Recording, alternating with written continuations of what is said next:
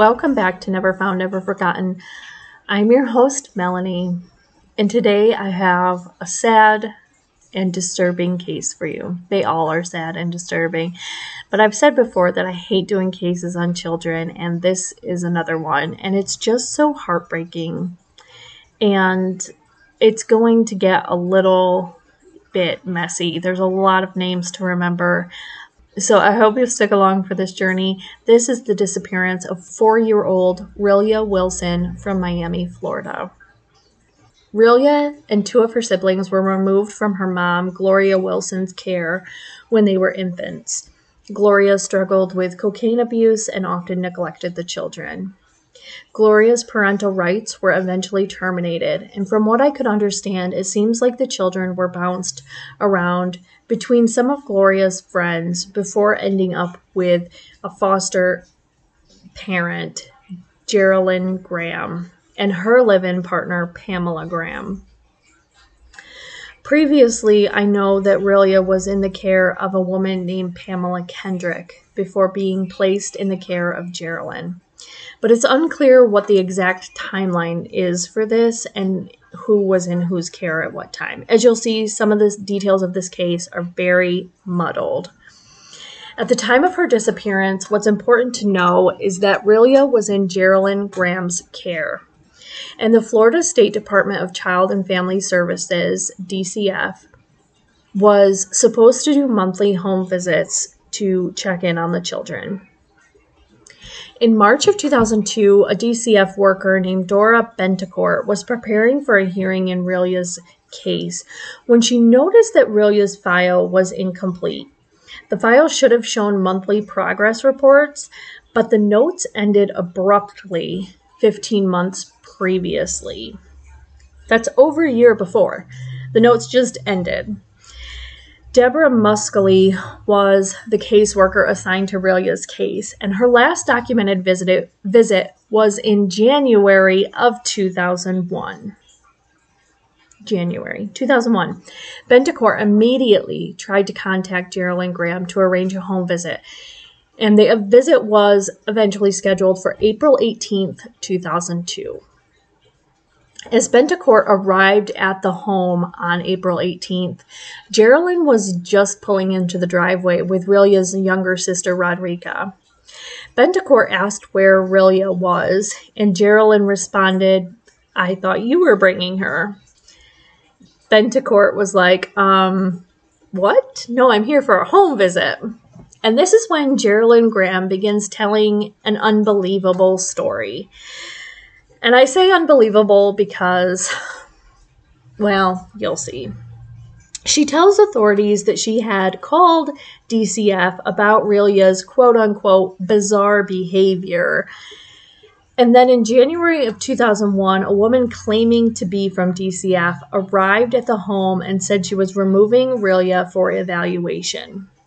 According to Geraldine, the woman who abducted Rilya was of African descent and spoke with an African accent.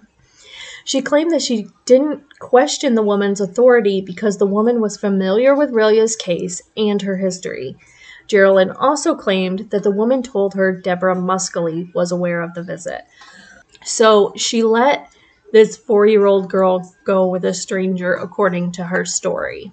Geraldine went on to claim that two other DCF workers visited the home in February of 2001, and one requested additional toys for Rilya to help her adjust to her new placement. Geraldine said that the other that Geraldine said that neither of these individuals was Deborah Muskelly, the original caseworker.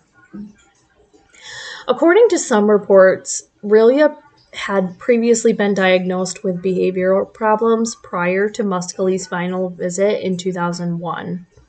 Rilya was officially reported missing in April of 2002, but authorities believe she may have been missing from as early as December of 2000. So after Betancourt did that home visit and realized Rilya wasn't there in April, that's when she's reported missing officially. Deborah Muskelly, the original caseworker, did resign from her position at DCF in March of 2001. She was eventually charged with 41 counts, including grand theft for falsifying timesheets and mileage records. She pled guilty to one official count she pled guilty to one count of official misconduct and was sentenced to 5 years of probation and had to pay restitution. She admitted to having billed the state as a social worker while she was actually working at her second job as a substitute teacher. Deborah has not been charged in connection with Rilya's disappearance.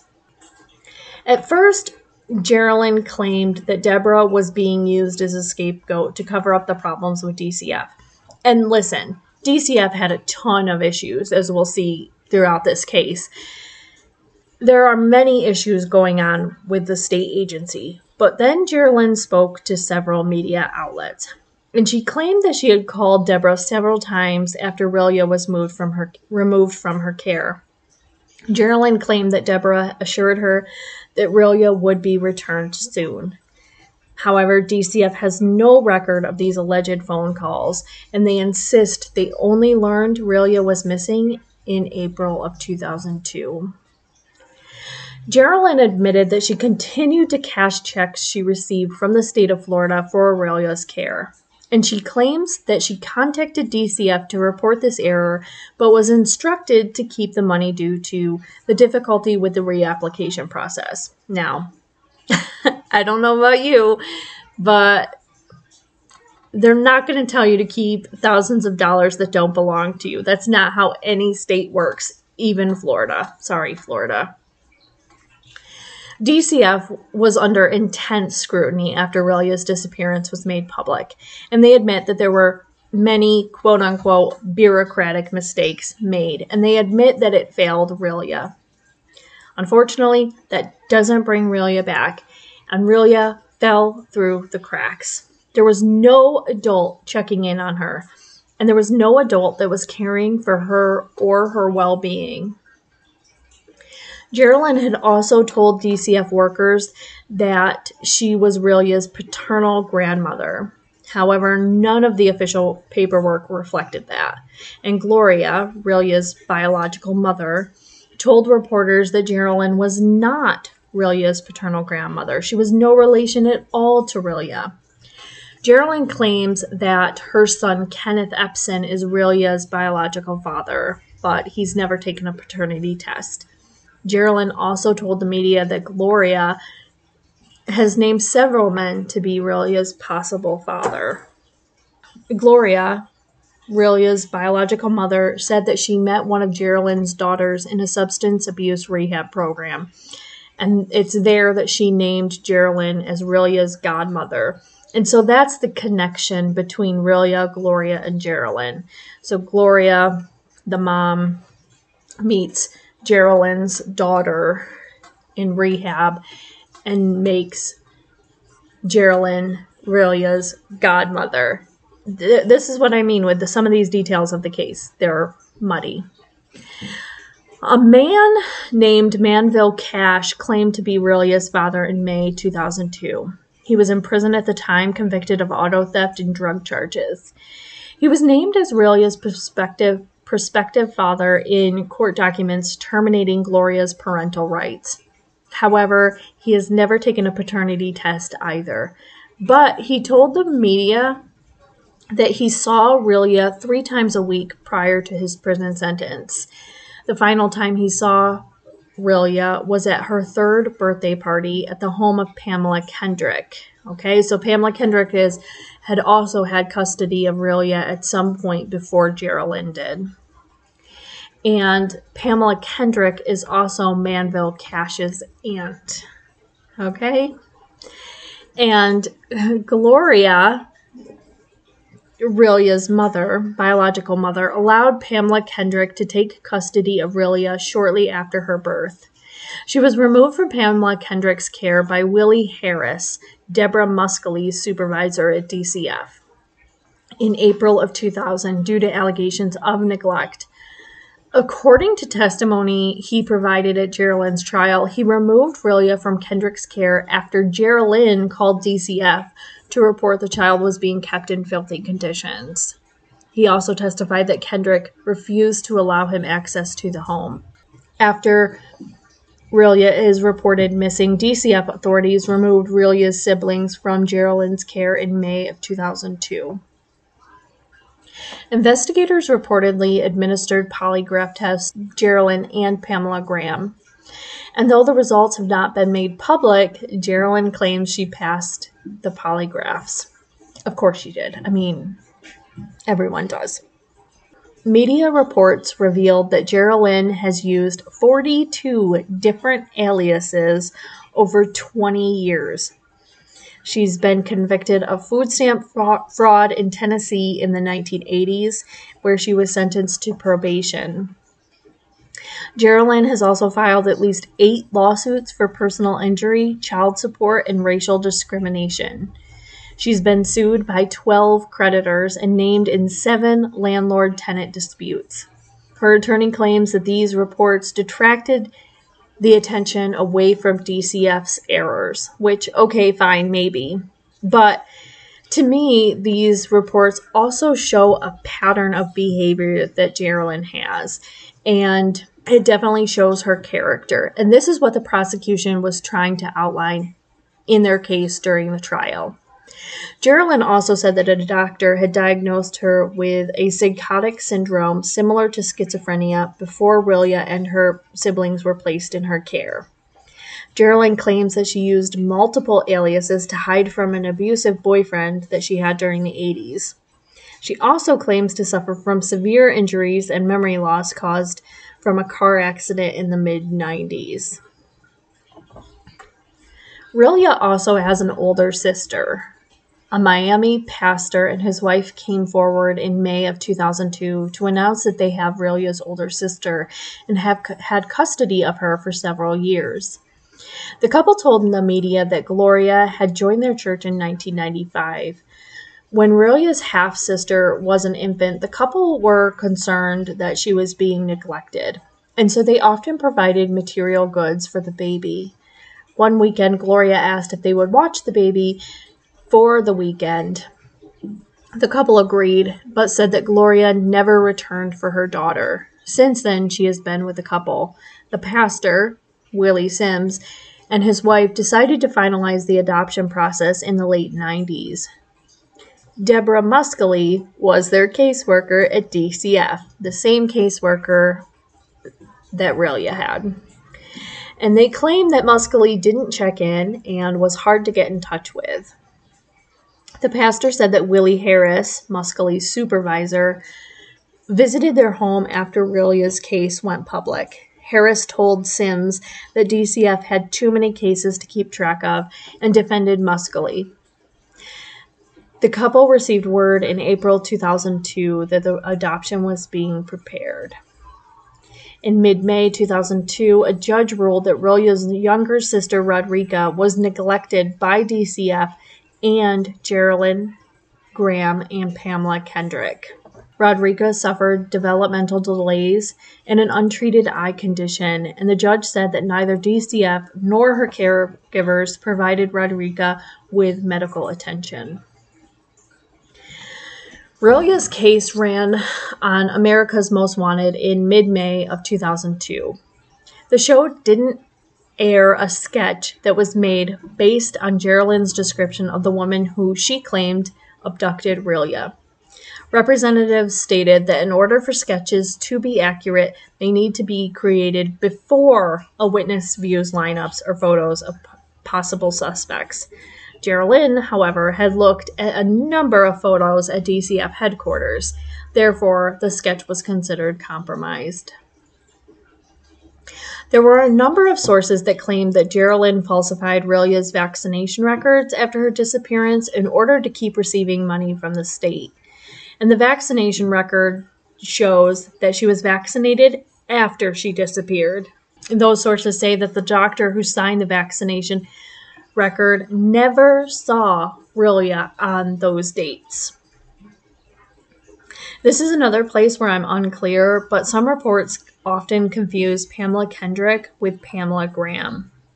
So in October of 2002, according to the Charley Project, Geraldine and Pamela Kendrick were charged with stealing over $14,000 from the state and engaging in fraud for accepting money from the state for Aurelia's care after she went missing. This is why I think they might mean Pamela Graham here, because Pamela Graham was living with Geraldine at the time. They were lovers who told DCF that they were sisters. And so it makes sense that the two of them would be charged for stealing the $14,000. But the Char- Charley Project says it was Kendrick. And Kendrick did have custody of Aurelia for a short period before Ger- Geraldine did. So it's also possible that it could be Pamela Kendrick. But regardless, from those charges, Geraldine was convicted and received a prison sentence, and Kendrick received probation. According to investigators, Geraldine allegedly told at least six people that an unnamed Spanish woman had taken Rilya on a trip to New York or New Jersey. So here we have yet another story that Geraldine is making up. First, it was an African woman from DCF. Now it's a Spanish woman who's taking her on a trip to New York or New Jersey.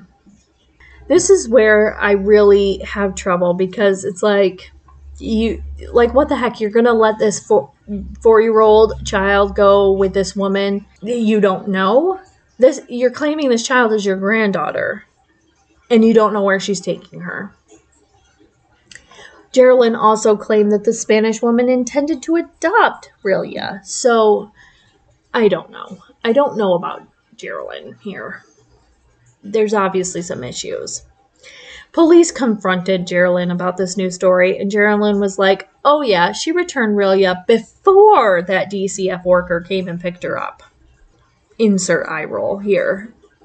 I mean, does anybody believe this at this point? Geraldine continued to maintain her innocence and denied abusing or killing Rilya.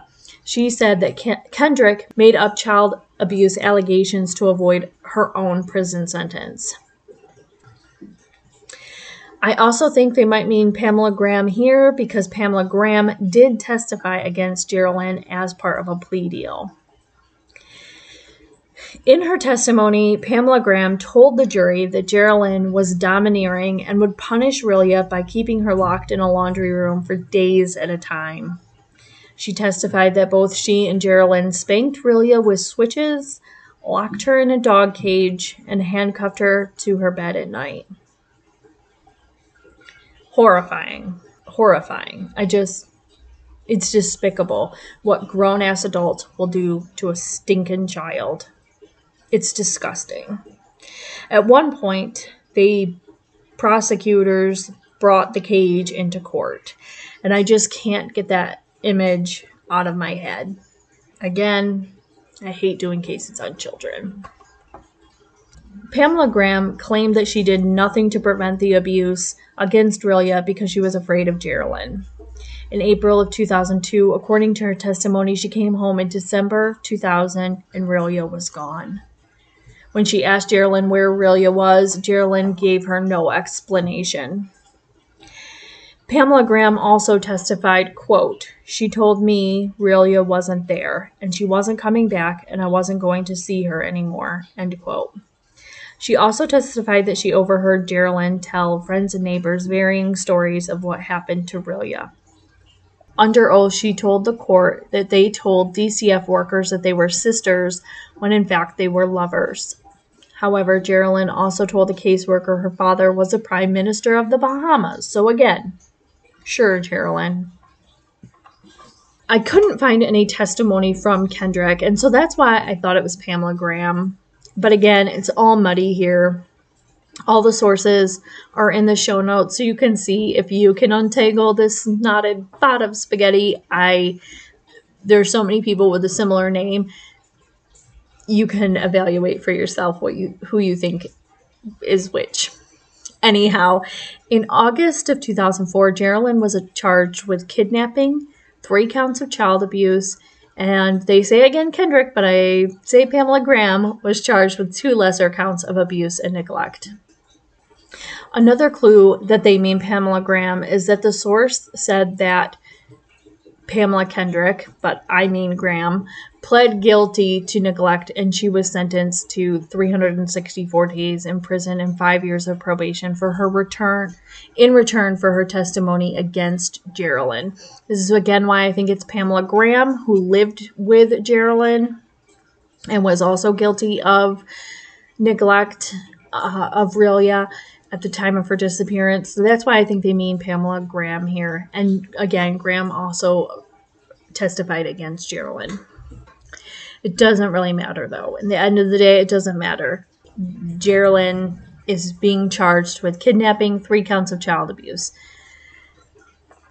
In March 2005, Geraldine was additionally charged with first degree murder.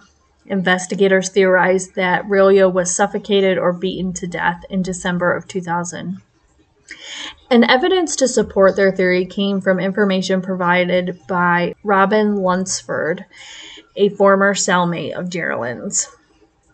Robin claimed that Geraldine confessed to Rilya's murder to her, and she also told investigators that Ger- that Geraldine said that Rilya had quote unquote demons. I wish you could see my face right now. Demons. Geraldine told Robin about a time when Rilya refused to wear an angel costume for Halloween because she wanted to be Cleopatra. Geraldine decided that this meant she was evil and had to die. According to Robin, Geraldine then buried the body in a ravine near a private lake. Listen, if anybody knows anything about kids, they will inevitably refuse to wear the costume that you buy them moments before you leave the house. That doesn't make them evil. That makes them children with their own little personalities and their own little quirks and their own little, you know, things. I always have mixed feelings, though, about these jailhouse informants. Are they just doing it for what they can gain? Are they being honest? But Robin Lunsford was described as a career criminal. She had 15 convictions for robbery. In addition, she had a history of escaping prison. And she was currently awaiting trial for armed robbery when Geraldine supposedly confessed to her. In June 2005, Robin suddenly stopped cooperating with investigators. She said she wouldn't testify against Geraldine unless she received a reduced sentence. The prosecution offered her 20 years, but she wanted only three years. Come on, Robin. However, she also stated that she had gone to investigators with this information out of the good of her conscience and not expecting any leniency. Make of that what you will.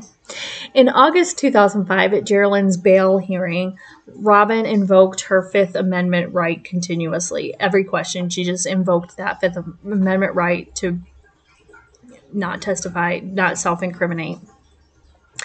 She was later convicted of armed robbery in September of 2005 and sentenced to life in prison without parole, which was the maximum sentence under Florida's habitual offender law. Prosecutors later came to an agreement with Robin.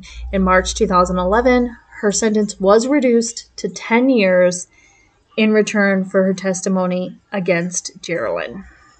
Okay, here's the thing prosecutors don't have a body, they don't have Rilya's remains.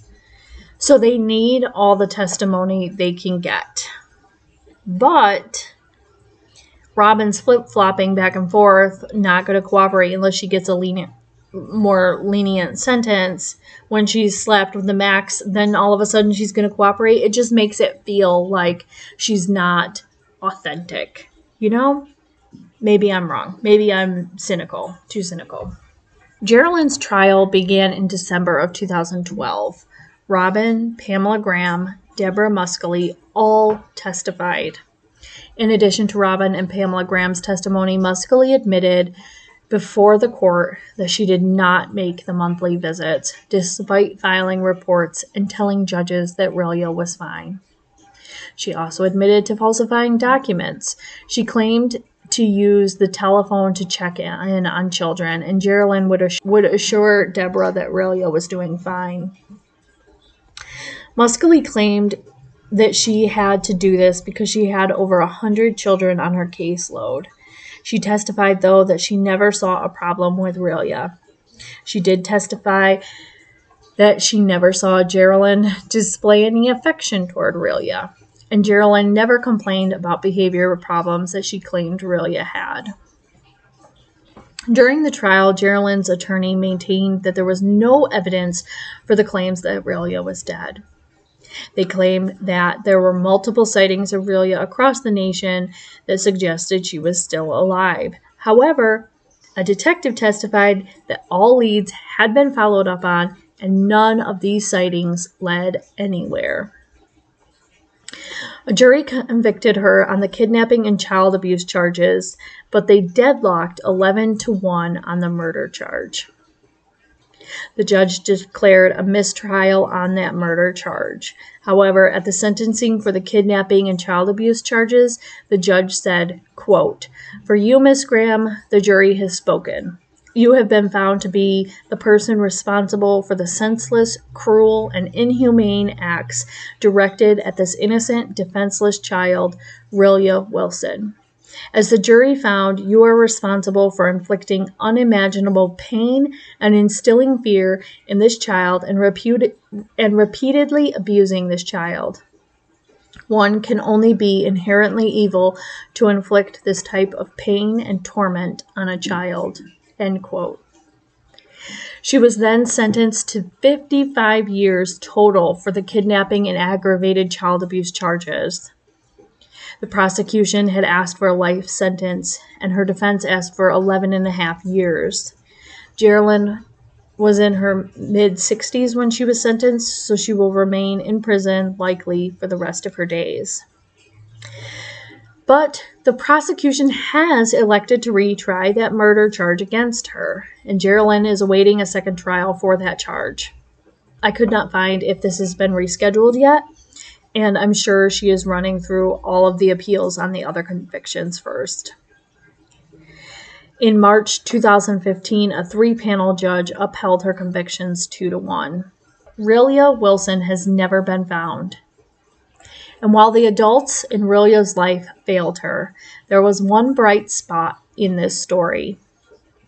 Remember her older sister that was adopted by the pastor and his wife? Her name is Brandy Sims, and she attended Geraldine's trial. And she said that while she never knew her sister, she was there and wanted justice for her. While all these adults failed her, this sister she never knew showed up for her. And I'm sure she will continue to show up for her when Geraldine faces her second trial for that murder charge. And this just touched my soul. I have goosebumps right now just thinking of it. This story truly hurt my heart, but knowing that Brandy Sims was there for her sister just touched me so deeply.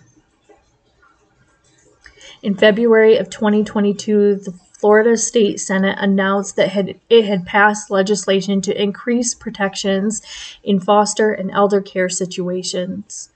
Part of this legislation includes the Rilya Wilson Act. This would mean that children in foster care must be enrolled in an early education program. This will help increase visibility of the child and minimize further abuse or neglect, in addition to addressing developmental effects.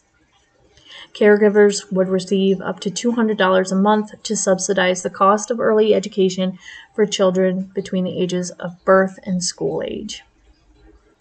If this legislation had been in place when Rilya went missing, Rilya would have, it might not have been a year and a half before she was reported missing. A, a teacher would have noticed right away. A teacher would have noticed the signs of abuse. And so that legislation, that Rilya Wilson Act, hopefully prevents other children from enduring the same sort of situation. Rilya Wilson was just four years old when she disappeared. She was three foot tall and weighed between 40 and 50 pounds. She's described as an African American female with black hair and brown eyes. She has a scar from a puncture wound five inches below her navel. Her ears are pierced. Anyone with information on the disappearance of Rilya Wilson can contact the Miami Dade Police Department at 305 418 7302. That number again, Miami Dade Police Department 305 418 7302. I hate doing cases on children, but I think that their stories need to be told. And I'm thankful for the legislation that was passed in the Florida State Senate. I'm thankful for Brandy Sims, who shows up for her sister. But none of that brings Rilya back. It's heartbreaking. So, on that note, that was my episode for this week. Thank you so much for tuning in. I really appreciate your support. You can follow me on Facebook, Never Found, Never Forgotten Podcast. Thanks so much. Bye.